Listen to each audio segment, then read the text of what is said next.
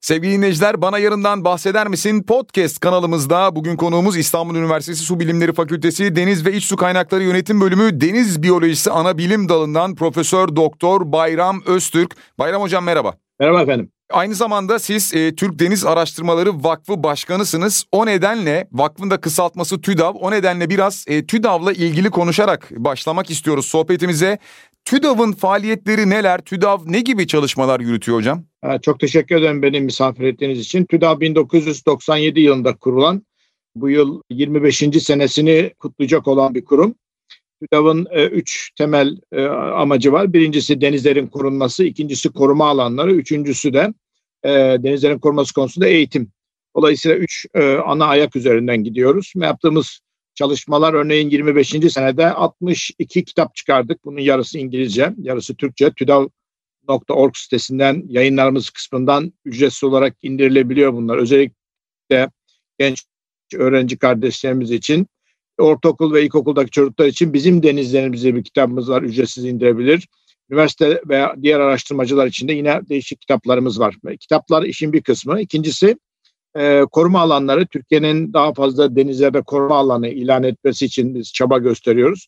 E, 98 yılında Gökçeada'daki koruma alanı Gökçeada Yıldızkoy Deniz Koruma Alanı bizim e, yaptığımız bir çalışmanın sonucudur. Hı hı. E, bunun dışında 25 ee, yıldır çıkardığımız İngilizce bir dergimiz var. E, Turkish Journal of Black Sea and Mediterranean Environment diye. Dolayısıyla e, bizim e, sularımızdaki Akdeniz'de ve Karadeniz'deki bilimsel gelişmeleri de bu dergi vasıtasıyla duyuruyoruz. İngilizce olarak yılda 3 sayı çıkarıyoruz. Hı hı. Ve dünya kamuoyuna Türkiye ve etrafındaki çevre denizlerde olup bitenleri anlatıyoruz. Bunun ötesinde ve e, sergilerimiz var mesela 2 yıl bin, e, 2000 19 ee, ve 20'de e, New York'ta e, Birleşmiş Milletler binasında e, Türkiye denizlerini tanıyalım diye bir sergimiz oldu. Daha çok Türkiye denizlerini anlatmaya çalışıyoruz. Türkiye denizlerinde ne oluyor? Biyoçeşit ne durumda? Kirlenme ne durumda? İklim değişikliği ne durumda? Plastik var mı? Balıkçılık ne durumda? tsunami var mı? Gibi Türkiye ve çevre denizleri ilgilen konularda çaba gösteriyoruz. bunun ötesinde sürdürülebilir balıkçılıkla ilgili çaba gösteriyoruz. Belli balık türlerinin, sürülerinin korunması için e, çabalarımız var. Yabancı türler özellikle Hint Okyanusu'ndan, Kızıldeniz'den, e, Süveyş kanalı yoluyla gelen türlerle ilgili çalışmalarımız, çabalarımız var. Dolayısıyla TÜDAV'ın çalışmaları ve çabaları devam ediyor. Hocam bu noktada hemen şunu sormak isterim. Marmara Denizi Sempozyumu gerçekleştirilecek. Bu sempozyumun Türkiye açısından ve denizlerimiz açısından önemi nedir? Şöyle, e, TÜDAV 2000 yılında Marmara Denizi Sempozyumunu e, yaptı. E, 500 sayfalık Marmara Denizi 2000 e, kitabı var. Bu kitap yine Türkçe ve indirilebilir e, ücretsiz olarak. İkincisini 2010 yılında yaptı yine Marmara Denizi 2010 adı yılıyla. Bu da aynı şekilde 550 sayfalık bir kitap. Türkçe indirilebilir ücretsiz olarak. E, üçüncüsü de 2020 yılında yani her 10 senede bir yap, senede yapmak istediğimiz kitabı e, Covid nedeniyle çalış e, sempozyumu yapamadık. Çünkü e, büyük bir salgın var malum ve 2022 yılının Ocak ayına yani 8-9 Ocak 2022'ye atalım dedik. Bu onun bir sonucu. Amacımız şu Marmara Denizi Türkiye'nin yegane iç denizi e, korunması gerekiyor. Her tarafı bize ait. Marmara Denizi bizim yatak odamız, e, mahrem bir yerimiz. Çünkü Marmara Denizi aynı zamanda Türk boğazlarının olduğu bölge. Çanakkale Boğazı, Marmara Denizi ve İstanbul Boğazı Türk boğazları diye geçiyor. Bunun buranın korunması lazım. Neden korunması lazım? Çünkü bu deniz aynı zamanda bir biyolojik koridor. Ne demek biyolojik koridor? Biyolojik koridor e, Çanakkale'den Marmara ve İstanbul Boğazı'ndan Karadeniz'e geçen e, örneğin e, yunuslar, örneğin kuşlar, örneğin be, be, belli bazı balıklar burayı göç e, koridor olarak kullanıyorlar. İlkbaharda çıkıyorlar, hı hı. sonbaharda dönüyorlar. Dolayısıyla bu biyolojik koridorun kapanmaması lazım. İkincisi Marmara Denizi bizim için e, e, gıda güvenliği açısından çok önemli. Çünkü e, etrafında yaşayan 30 milyondan fazla nüfus balık yemek ister, midye yemek ister. Ama bunları yerken temiz ve taze olarak bu denizin korunması gerekiyor. Kirlenmiş bir denizde balık yaşamayacağı gibi kirlenmiş bir denizde sağlık nedeniyle e, gıda da tüketilmez. Diğer yandan Marmara Denizi'nin etrafında birçok tersane var. E, ulusal ekonomiye katkıda bulunuyor. Marmara Denizi'nin etrafında Birçok liman var, ulusal ekonomiye katkıda bulunuyor. Marmara Denizi, deniz trafiği için çok önemli, turizm için çok önemli. Bu olup bitenleri daha iyi anlayabilmek, Marmara Denizi daha iyi yönetebilmek. İşte son olup bitenleri herhalde biraz sonra konuşacağız. Evet. E, salya ya veyahut da müsilaj meselesini.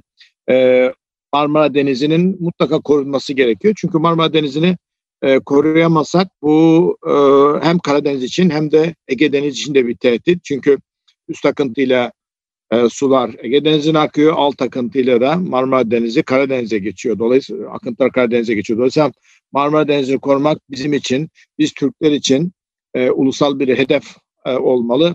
E, bu hedefe ulaşmak için de e, İş Bankası bize destek oldu bu sene. Onlara e, şimdiden peşinen teşekkür ediyorum. Peki Bayram Hocam şimdi Marmara Denizi'nin öneminden bahsettiniz fakat Marmara Denizi'nin önemini genel olarak biz toplum olarak bu müsilaj ortaya çıkınca fark ettik. Müsilaj ortaya çıkmadan da muhakkak bir takım riskleri siz sürekli araştırıyordunuz. Bu müsilajın sebepleri neydi? Şu anda gözle göremiyoruz belki ortada müsilaj yok gibi ama tamamen yok oldu mu? Böyle bir risk halen var mı? Şöyle Marmara Denizi'ndeki e, deniz salyası veya müsilaj yeni çıkan bir şey değil. Hiç sürprizdi çünkü 2010 yılındaki kitabımızın neredeyse üçte biri e, Marmara Denizi'ndeki müsilaj konusu. E, yani yayınlanmış, e, belgelenmiş, araştırmalar yapılmış. E, bu konuda çalışmalar o zaman da vardı. Fakat bu kadar yoğun olmadığı için demek ki derdimizi iyi anlatamadık kamuoyuna. E, müsilaj e, o kadar kesif olarak görülüyor ki artık bizim hiçbir şey söylememize gerek yok. Bütün yöneticilerimiz, bütün bilim insanları, e, Marmara'nın etrafındaki herkes bu da ne diye ortaya çıktı ve e, durumun vahametini anladı. E, çünkü yeni bir söz söylemeye hiçbir şey gerek yok. Bunun temel sebebi kestirmeden kirlenmedir. Eğer bir deniz kirlenmediyse müsilaj olmaz. Dolayısıyla kirlenmenin önlenmesi lazım. Mesela 40 sene önce müsilaj yoktu veya 30 sene önce de müsilaj yoktu. Ee, ama e, son 10 senede, son 20 senede müsilaj görmeye başlandı. Çünkü deniz kirlenmeye başlandı. Kirlenmenin kökeni nedir? Daha çok evsel yani kara kökenli kirlenme. Arıtılmamış sular, arıtılmamış e, endüstriyel tesislerin arıtılmamış suları, e, ağır metaller aklınıza gelen ne varsa. Onun için Marmara Denizi'nin korunması için e, kirlenmenin önlenmesi şart. Marmara Denizi'nin korunması için kirlenmenin önlenmesi için de yatırım ve e, arıtma tesislerinin yapılması ve daha da önemlisi denetlenmesi şart. Peki bu noktada ben aslında şöyle söylüyorum katılır mısınız bilmiyorum ama denizler için en büyük tehlike aslında insan yani görünen o. Denizlere biz en çok nasıl zarar veriyoruz? Mesela Marmara Denizi de olabilir ama genel anlamda bakıldığında çünkü plastikler, mikroplastikler bunlar var ama bunun dışında ne gibi zararlar veriyoruz ve en çok verdiğimiz zarar nedir hocam? Marmara Denizi'nin etrafında yaşayan e, milyonlarca insan, milyonlarca metreküp e, arıtılmamış suyu bu denize atıyorsunuz. Bu denizi siz e, derin çöp çukuru olarak görüyorsunuz. Birinci tehdit bu. Bunun önlenmeniz, önlenmesi lazım. Bu çok büyük bir sorundur. Bu Çanakkale'den İstanbul'a kadar, İzmit'ten Bursa'ya, Bursa'dan Tekirdağ kadar olan bütün bölgelerde görülmektedir. Dolayısıyla birinci sorun Marmara'nın korunması için e, arıtmaların e, arıtılmaz arıtılmayan arıtmaların e, temiz hale getirilmesi ve e, bu konuda e, belediyelere düşen, e, illere düşen görevlerin herkesin görevini yapması gerekiyor. Bu, bu çok önemli bir şeydir. Siz plastik, mikroplastik bu meseleler daha son 20 yılın meseleleridir. E, plastik işi, e, mes, bu ayrıca son zamanlarda bu konuda önemli gelişmeler de var. Plastikle ilgili de e, Marmara Denizi'nde e, ki çalışmalar bu önümüzdeki haftaki toplantıda değerlendirilecek. Dolayısıyla bu da önemli bir başlık. E, iki yabancı işgalci türler diyoruz. Bunlar da yerel biyoçeşitliliği yok ediyorlar. Özellikle Marmara Denizi'nde kirlenmeden sonra iki, ikinci büyük tehlike biyoçeşitlikteki azalmadır. Bu nedir? Bu e, balıkçılığın baskısıdır. Yani daha fazla balık avlanması veya yasa dışı balık avlanması nedeniyle balı, belli balık türlerindeki azalmadır. Nedir bunlar? E, mesela orkinostur, kalkandır, uskumrudur, kolyozdur, dil balığıdır, e, kar, kar, e, omurgasızlardan karideslerdir, e, böcektir, istakozdur vesaire. İstiridyedir. Onun için Marmara Denizi'nin bu biyolojik çeşitliliğin de e, bir şekilde korunması gerekiyor. Üçüncüsü de iklim. İklimle ilgili daha az şeyler biliyoruz ama e, iklim e, değişikliği ciddi bir sorundur ve bu konuda da çalışma yapılmalıdır. Esasen Marmara Denizi'nde araştırma yapan belli gruplar da vardır. E, Marmara Denizi'nde yoğun olarak çalışmada yapılmaktadır. Bizim fark edilmesi ne yazık ki bu e, müsilajdan sonra olmuştur. Evet biraz önce şimdi siz birçok şeyi sıraladınız tabii biyoçeşitlilik başta olmak üzere. İklim değişikliği konusunda yapılabilecek bir şey var mı? Yani suların ısınması noktasında yani iklim değişikliğine karşı alınacak önlemler muhakkak var ama biz oraya kadar her şeyi yapalım. Oradan sonra iklim değişikliği nasıl devam ederse onun beklemek gerekecek. İklim değişikliği ile ilgili Türkiye'nin yapacak olduğu bir e, bazı e, sıfır maliyetli işler var. Nedir bunlar? Bir, deniz çayırlarını korumak. Çünkü denizdeki e, fitoplanktonlar ve deniz çayırları e, karbon yutaklarıdır. Dolayısıyla e, denizdeki e, atmosferden denize geçen karbon ve karbondioksitin e, yutulmasını bu bitkiler sağlar. Dolayısıyla bu bitkilerin korunması lazım. Birinci ve bunları korumak için de e, çok basit tedbirler e, yeterlidir. Büyük maliyetler, büyük yatırımlar değildir bunlar. E, ikincisi de e, Türkiye'nin iklim değişikliği ilgili bir planlama yapması lazım. Özellikle Marmara Denizi'nde. Çünkü Marmara Denizi e, yani Marmara Denizi e, Türkiye için hayati öneme sahiptir. Çünkü e, Marmara Denizi hem Karadeniz'e e, için önemlidir. Karadeniz için bir yoldur. Hem Ege Denizi için bir yoldur. Hı hı. Hem de e, Türkiye'nin en zengin, en güçlü, en sağlam ekonomisinin e, büyük şirketlerinin daha doğrusu milli gelirin e, çok yüksek olduğu bir alandır. Dolayısıyla Marmara Denizi ile ilgili e, yatırımların e, korkmadan yapılması, gecikmeden yapılması lazım. İklim değişikliği ile ilgili araştırma ve izleme çalışmalarına başlanması lazımdır. Türkiye iklim değişikliğine bana göre biraz geç kalmıştır ama geç de olsa e, geçen sene biliyorsunuz e, Türkiye e, imzaladı e, Paris Anlaşması'nı, iklim sözleşmesini. Dolayısıyla bu da bizim için bir iyi bir fırsat ve iyi bir başlangıç olabilir ve e, hızla koşabiliriz.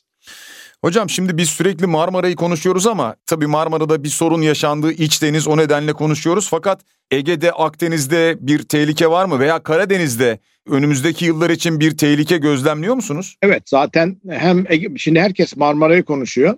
Biraz ironik ama Ege Denizi'nde de e, geçen sene e, deniz salyası vardı Gökçeada, Bozcaada ta ki Babakale'ye kadar.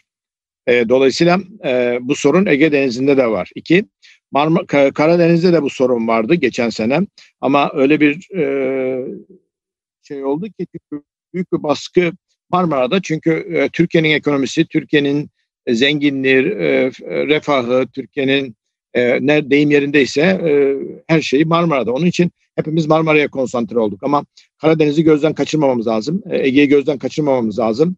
Akdeniz'i de gözden kaçırmamamız lazım. Arıtma sorunu bütün bu denizler için geçerlidir. Dolayısıyla e, kara kökenli kirlenme en büyük e, faktördür, en büyük etkendir. Bunu unutmamamız lazım. Bunun için e, Ege'de de, Akdeniz'de de, Karadeniz'de de çok dikkatli olmamız lazım. Ege Denizi için özellikle dikkatli olmamız lazım. Çünkü Türkiye'nin turizmde mukayeseli rekabetini e, bir tek Ege Denizi'nde e, sağlayabiliriz. Bu ne demektir? E, yani kirli bir denize, e, deniz analarıyla dolu bir denize e, atıklarla, salyalarla, müsilajlarla dolu bir denize ne Almanı, ne İngiliz'i, ne Türk'ü, ne de başka bir ulustan Hı-hı. insanı getirebilirsiniz. Dolayısıyla turizm için, bizim için çok önemli bu denizler e, ve e, herkes ve rakiplerimiz var. Rakiplerimiz karşıda başka komşularımız var. Akdeniz'de başka komşularımız var. Yani Türkiye'nin bu üstünlüğünü, temizlik, daha az kirlenme, biyoçeşitteki artış, e, canlı türlerindeki artış, koruma tedbirleri, koruma alanlarını artırma, geliştirme gibi e, üstünlüklerini kaybetmemesi lazım. Bunun için de denizlerine gözünün içi gibi bakması lazım. Sevgili dinleyiciler, Profesör Doktor Bayram Öztürk'le sohbetimize devam ediyoruz. Bayram Hocam, tabii ki denizlerimizi şu günden itibaren bile olsa korumak için elimizden geleni yapmalıyız. Ama benim merak ettiğim şey şu, denizlerimiz hala korumayı gerektirecek bir zenginliğe sahip mi? Nasıl görüyorsunuz? Tabii ki sahip. Türkiye'nin bir defa deniz koruma alanları oluşturması lazım. Türkiye'nin deniz koruma alanları mesela Karadeniz'de Türkiye'nin deniz koruma alanları yok. Ne demek deniz koruma alanları? Belli bölgelerin korunması, e, balıkçıya yasak olması, e, inşaata yasak olması, kıyıdaki beton ormanlarına yasak olması, e, turizme yasak olması, limana yasak olması yani oranın deyim yerindeyse böyle hiç dokunmadan kalması gerekiyor. Onun için bu tür alanların olması lazım. Türkiye'nin Akdeniz'de bununla ilgili alanları var. Onun üzerinde alan koruma alanı örneğin Foçası, örneğin Gökova Körfezi, örneğin Elek bölgesi, birçok Kaş, e, Kekova bölgesi, Finike bölgesi ama e, Karadeniz'de yok. İyi tarafı Marmara'da e, söylemeyi unuttum. Bu e, Salya meselesinden sonra Marmara Denizi'nde özel koruma alanı ilan edildi. Hmm. E, dolayısıyla Kar, Karadeniz kaldı. Karadeniz'de de koruma alanını ilan etmemiz lazım. Koruma alanları ilan edersek e, daha fazla deniz canlısı bu hiç dokunulmamış alanlarda e, üreyecek, büyüyecek, gelişecek e, ve e, yan taraflara başka alanlara taşıyacak ve böylece de biyoçeşitliği artıracak. Türkiye e, Akdeniz'deki e, yaşayan 17 bin tür var Akdeniz'de, top, bütün Akdeniz'de. Türkiye'de 6 binin üzerinde var. Dolayısıyla %30'u aşkın tür Türkiye e, Akdeniz'deki e, türlerin %30'unu aşkın e, e, oranda e, ev sahipliği yapıyor. Bu yeterlidir ve hatta bunun eksik olduğunu düşünüyoruz. Çünkü daha fazla araştırma Türkiye'nin daha çok denizel canlı türüne ev sahipliği yapacağına inanıyoruz. Dolayısıyla biyoçeşitlik için önemlidir. Türkiye'de hem koralijen habitatlar vardır, Türkiye'de hem deniz çayırları vardır, Türkiye'de hem deniz kaplumbağaları vardır, Türkiye'de 60'ın üzerinde köpek balığı türü vardır, Türkiye'de 500'ün üzerinde balık türü vardır. Türkiye'de Akdeniz foku vardır, Türkiye'de onun üzerinde deniz e, hem Yunus hem balina vardır. Dolayısıyla Türkiye e, biyolojik çeşitlilik açısından e, önemli bir ülkedir. Ve biyolojik çeşitliliğin korunması için e, bize, ülkemize, ulusumuza e, ciddi bir görev düşmektedir. Hocam biz ne kadar bunları konuşursak konuşalım gelecek olan soru hep bellidir. Marmara'dan çıkan midyeyi yer misiniz mesela? E, Marmara'dan çıkacak olan midyenin e, yenip yenmemesiyle ilgili soruyu ben kişisel olarak yerim. Ama bu hmm. konuda e, bana güvenilmemelidir. E, hiçbir hocaya da güvenilmemelidir. Bunu, bu konuyla ilgili devlet diyor ki Sağlık Bakanlığı ve belediyelere hıfzı sahaları var. Hıfzı sahalar bu işte yetkilidir ve görevlidir diyor. Dolayısıyla hıfzı sahalara, hıfzı saha enstitülerine bu soruyu sormak lazım. Çünkü onlar e, düzenli olarak analiz yapmak, düzenli olarak hatta bu soruyu şöyle sorabilirsiniz. E, Marmara Denizi'ne yüzebilir miyim sorusunun da cevabı budur. Hıfzı saha buna karar verir. Bunlar belediye belediyelere ait kurumlardır, bakanlıklara ait kurumlardır ve onların yetkilerindedir. Bu soruların cevabının verilmesi onların görevidir. Bana kişisel olarak soruyorsanız ben yiyorum. Peki afiyet olsun hocam size. Şimdi denizlerimizi korumak için aşağı yukarı bireyler neler yapabilirler? Tabii şunu biliyoruz. Denizi kirletmeyeceğiz en başta. Denize bir şey atmayacağız. Çöplük gibi davranmayacağız denize. Bunu biliyoruz. Bunun dışında yapabileceğimiz bir şey var mı? Yani evdeyken mesela e, bir takım şeyleri yıkarken veya kendimiz yıkanırken atıklarla ilgili nelere dikkat edebiliriz sizce? Ee, öncelikle bir defa çok klasik olacak ama denize çöp atmayacağız. İkincisi e, denizi kirletmeme evden başlıyor. Dolayısıyla evde çöplerimizi ayıracağız. Belediyelerimiz e, değişik bize çöp konteynerleri veyahut da renkli değişik kutular veriyorlar. Şimdi bunun adına sıfır atık dediler. Bir defa onlara uyumlu olarak atıklarımızı öyle atacağız. Ortalığa, sağa, sola, çöpü, denize, deriye, e, karaya, ormana giderken e, plastikleri sahile, kıyıya bırakmayacağız. Bu doğru değildir. Doğayı kirletmeyeceğiz. Bu eğitim çocukluktan başlar, okuldan başlar. E, e, e, yani bu eğitime çocuktan çocukluktan almak lazım. Bu eğitimin e, mutlaka denizlerin korunması eğitiminin e, çocuklara verilmesi lazım. Çocukluktan başlar bu iş. 60 yaşındaki, 80 yaşındaki insanları bu konuyla ilgili eğitmek daha zordur. İmkansız değildir ama zordur. Onun için e, denizi sevmemiz lazım. Deniz bizim evimizdir. E, deniz bizim gıda kaynağımızdır. Deniz bizim oksijen üreten alanımızdır. E, deniz bize hayat verir. E, çoraplarınızı çıkarın ve sahilde 10 dakika yürüyün kumların üzerinde. Bakın e, şeyiniz değişecektir. Vücut ısınız değişecek, sıcaklığınız değişecektir. Bakın bambaşka hayaller kuracaksınız. Bir sahile oturun ve denizin e, şeyine dalgasını dinlemeye başlayın. Bambaşka hayallere, bambaşka yerlere gideceksiniz. Deniz başlı başına stres alan bir yerdir. Denizlerin korunması gerekir. Bir de başka bir sorun var. Ahlaken de denizleri korumak zorundayız. Başka canlılara zarar vermemek Tabii. zorundayız. Başka canlıları öldürmemek zorundayız. Başka canlılara saygı duymak zorundayız. Sadece işi e, merkantal yani ticari anlamda bize işimize yarayacak balığı yiyeceğiz. Küçük balık olsa yiyemeyiz ileride diye düşünmeyeceğiz. Bu, balıkların da yaşama hakkı var. Yengeçlerin de yaşama hakkı var. Karideslerin de yaşama hakkı var. Bizimle konuşamayan deniz çayırlarının, alplerin, yosunlarında yaşama hakları var diye düşünmemiz lazım ve bu etik anlayışta devam etmemiz lazım. Bunun için hala geç değil. Ee, e, şeyin TÜDAV'ın kuruluş zaten anlayışı bu. 1997 yılında hı hı. ben kurucusuyum.